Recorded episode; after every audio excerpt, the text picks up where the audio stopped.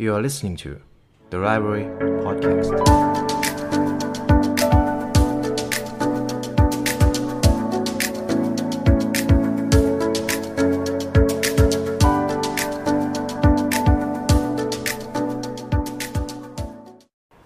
วัสดีคุณผู้ฟังกันอีกครั้งนะครับผมยินดีต้อนรับเข้าสู่ The Library Podcast ในช่วง Theatical ครับ นี่ก็คงจะเป็นครั้งแรกที่เราได้เจอกันตรงๆนะครับ ในตอนนี้ผมก็อยากที่จะให้พอดแคสต์ของเราได้มีการเห็นหน้ากันมากขึ้น หากคุณผู้ฟังอยากฟังแบบ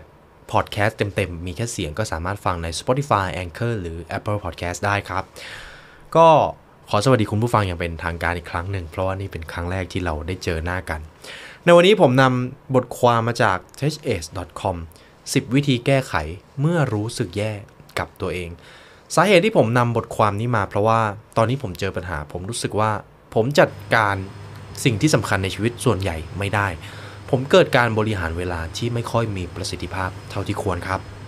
หลังจากที่ผมได้เริ่มลงมือทำตามเป้าหมายตัวเองจริง ๆ สิ่งที่ผมเจอมันก็มีทั้งโอกาสและก็ความผิดพลาด แต่ในเรื่องที่เป็นการตัดสินใจใหญ่ ๆ ผมก็จำเป็นที่จะต้องมีการจัดลำดับความสำคัญ แต่เมื่อใดก็ตามที่เราทำได้ไม่สำเร็จสิ่งที่เกิดขึ้นคือ เรารู้สึกแย่กับตัวเองครับ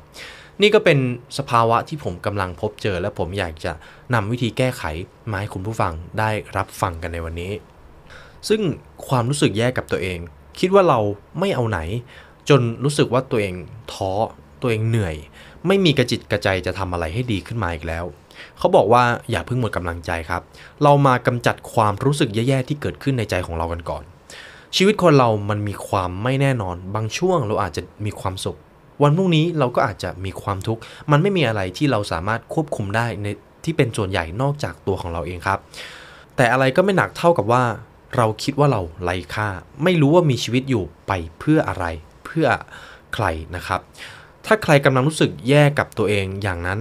เราจำเป็นที่จะต้องปลอบใจตัวเอง ให้มีพลังก้าวเดินต่อไปข้างหน้า ซึ่งผมจึงแนะนำ10 วิธีมาให้คุณผู้ฟังครับ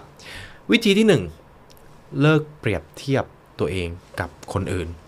อย่างที่ผมบอกคนที่ควรเปรียบเทียบมากที่สุดในโลก คือตัวคุณในอดีต หรือตัวคุณผู้ฟังในเมื่อวานนี้ครับ การเปรียบเทียบกับคนอื่น ไม่ได้ทำให้คุณผู้ฟังรู้สึกดีขึ้นเลย มีแต่จะทำให้เรารู้สึกด้อยลงไปอีก ต่อให้เราเปรียบเทียบกับคนที่มีอะไรไม่เท่าเราก็ตาม เราก็ยังรู้สึกว่าไม่มีความสุขอยู่ดีในระยะยาว เขาบอกว่าจงระวางผ่อนหนักผ่อนเบา เลิกเข้มงวด หรือตัดสินถูกผิดกับตัวเองครับ ลดทิฐิมานะและให้อภัยกับความผิดพลาดของตัวเองให้มากขึ้น สิ่งที่สำคัญอย่าเอาตัวเราไปเปรียบเทียบกับใคร ที่อาจจะทำให้รู้สึกว่าเราช่างไม่เอาไหน ขอให้คิดเสมอว่าทุกๆ คนมีข้อดีข้อเสีย แม้แต่ตัวคุณผู้ฟังเองครับ เราต่างมีจุดเด่น มีจุดด้อยของตัวเราเอง สิ่งที่เราต้องทำจริง ๆ ก็คือพัฒนาจุดเด่นของเราไม่จำเป็นที่จะต้องโฟกัสแต่จุดด้อยที่มีอยู่ในตัวเราครับ วิธีที่ 2 ลืมในเรื่องที่เราผิดพลาดไปบ้าง อะไรที่มันไม่ดีและเราไม่สามารถย้อนเวลากลับไปแก้ไขได้ บางทีการลืมอาจจะเป็นทางออกที่เหมาะสมที่สุด การหาทางออกที่ดีที่สุด ผมไม่สามารถตอบได้ครับ แต่สิ่งที่เหมาะสม หากเราโฟกัสกับสิ่งที่เราทำผิดพลาดอยู่ตลอดเวลา สิ่งที่เกิดขึ้นคือเราจะเบิร์นเอาครับ เราจะเหนื่อย เราจะรู้สึกว่าเราไม่สามารถจัดการสิ่งที่มันผ่านมาแล้วได้ เพราะถึงเราจะคิดย้ำคิดย้ำทำไป มันก็ลังแต่จะสร้างความเจ็บปวดให้เราครับ ดังนั้นถ้าคิดแล้วมันไม่ส่งผลดี การลืมอาจจะเป็นวิธีที่ดีที่สุดครับ วิธีที่ 3 หัดคิดในหลากหลายแง่มุม ขนาดเหรียญยังมี 2 ด้าน เรื่องที่เราเจอมาในแต่ละวันก็จะมีทั้งข้อดีและข้อเสีย มันอยู่ที่ว่าเราจะมองในด้านไหน สิ่งที่ตัดสินใจไปแล้วไม่จำเป็นที่จะต้องเป็น best option ไม่จำเป็นที่จะต้องเป็นสิ่งที่ดีที่สุด อย่างที่ผมบอกครับการหา best option มันใช้พลังงานสมองเยอะมากๆ แล้วผลลัพธ์ที่เกิดขึ้นคือการหา best option บางทีมันอาจจะเป็นไปไม่ได้ด้วยซ้ำเพราะแต่ละตัวเลือกก็จะมีข้อดีข้อเสียของมันครับไม่ใช่ว่าจะเป็นทางเลือกที่แย่ที่สุดเสมอไปหากเราตัดสินใจผิดพลาด ลองคิดบ้างก็ได้ว่าสิ่งที่เราทำอาจจะเป็นทางสายกลางที่เหมาะสมต่อสถานการณ์นั้นๆ ที่สุดแล้ว และหากไม่ทำแบบนี้ผลที่ออกมาอาจจะแย่กว่าเดิม ดังนั้นจงยอมรับว่าเราทำดีที่สุดเท่าที่เราจะทำได้แล้วจริง ๆ วิธีที่ 4 คิดถึงตัวเองในแง่ดี ไม่ว่าจะเป็นคำชมของใครก็ตามคำชมของพ่อแม่คำยินยอของเพื่อนฝูง สิ่งเหล่านี้จะช่วยปลอบประโลมจิตใจในวันที่เรารู้สึกไร้ค่าได้ ผมจึงมักจะให้คุณผู้ฟัง ทบทวนกับความสัมพันธ์ที่เรากำลังมีอยู่เสมอ หากความสัมพันธ์นั้นดี เขาจะส่งผลต่อการพัฒนาตัวเองอย่างก้าวกระโดดครับ คนที่เคยมีกลุ่มเพื่อนที่ toxic จะเข้าใจดีว่าการมีเพื่อนที่ toxic มันทั้งเหนื่อยร่างกายแล้วก็เหนื่อยทั้งจิตใจ ในระยะยาวมันอาจจะทำให้คุณเป็นโรคซึมเศร้าได้ นี่คือความน่ากลัวของการไม่คัดกรองความสัมพันธ์ให้ดีครับ วิธีที่ 6ทำบุญทำทานครับ การทำบุญในที่นี้อาจจะไม่ได้หมายถึงการทำบุญในพิธีกรรมทางศาสนาเพียงเดียว การทำบุญที่ว่าอาจจะเป็นการช่วยเหลือคนอื่น การมีน้ำใจต่อผู้อื่น หากคุณผู้ฟังรู้สึกไม่สบายใจหรือรู้สึกผิดกับตัวเอง การช่วยเหลือคนอื่น การทำให้คนอื่นรู้สึกดีขึ้น มันจะส่งผลต่อสัญชาตญาณความเป็นมนุษย์ครับ เมื่อเราทำให้ชีวิตใครก็ตามดีขึ้น ความเป็นมนุษย์ของเราจะรู้สึกยิ่งใหญ่มากขึ้น เราจะรู้สึกดีกับตัวเองมากขึ้นครับ วิธีที่ 7 เริ่มคิดถึงคนอื่นบ้าง ถ้าคุณรู้สึกว่าตัวเองไม่มีค่า ตัวเองรู้สึกไม่มีคุณค่ากับสิ่งใด ๆ ลองหันไปหาคนที่อยู่รอบข้างคุณครับ คนที่รักคุณอย่างจริงใจ แล้วคุณจะรู้ว่าตัวคุณเองมีค่าต่อพวกเขาแค่ไหน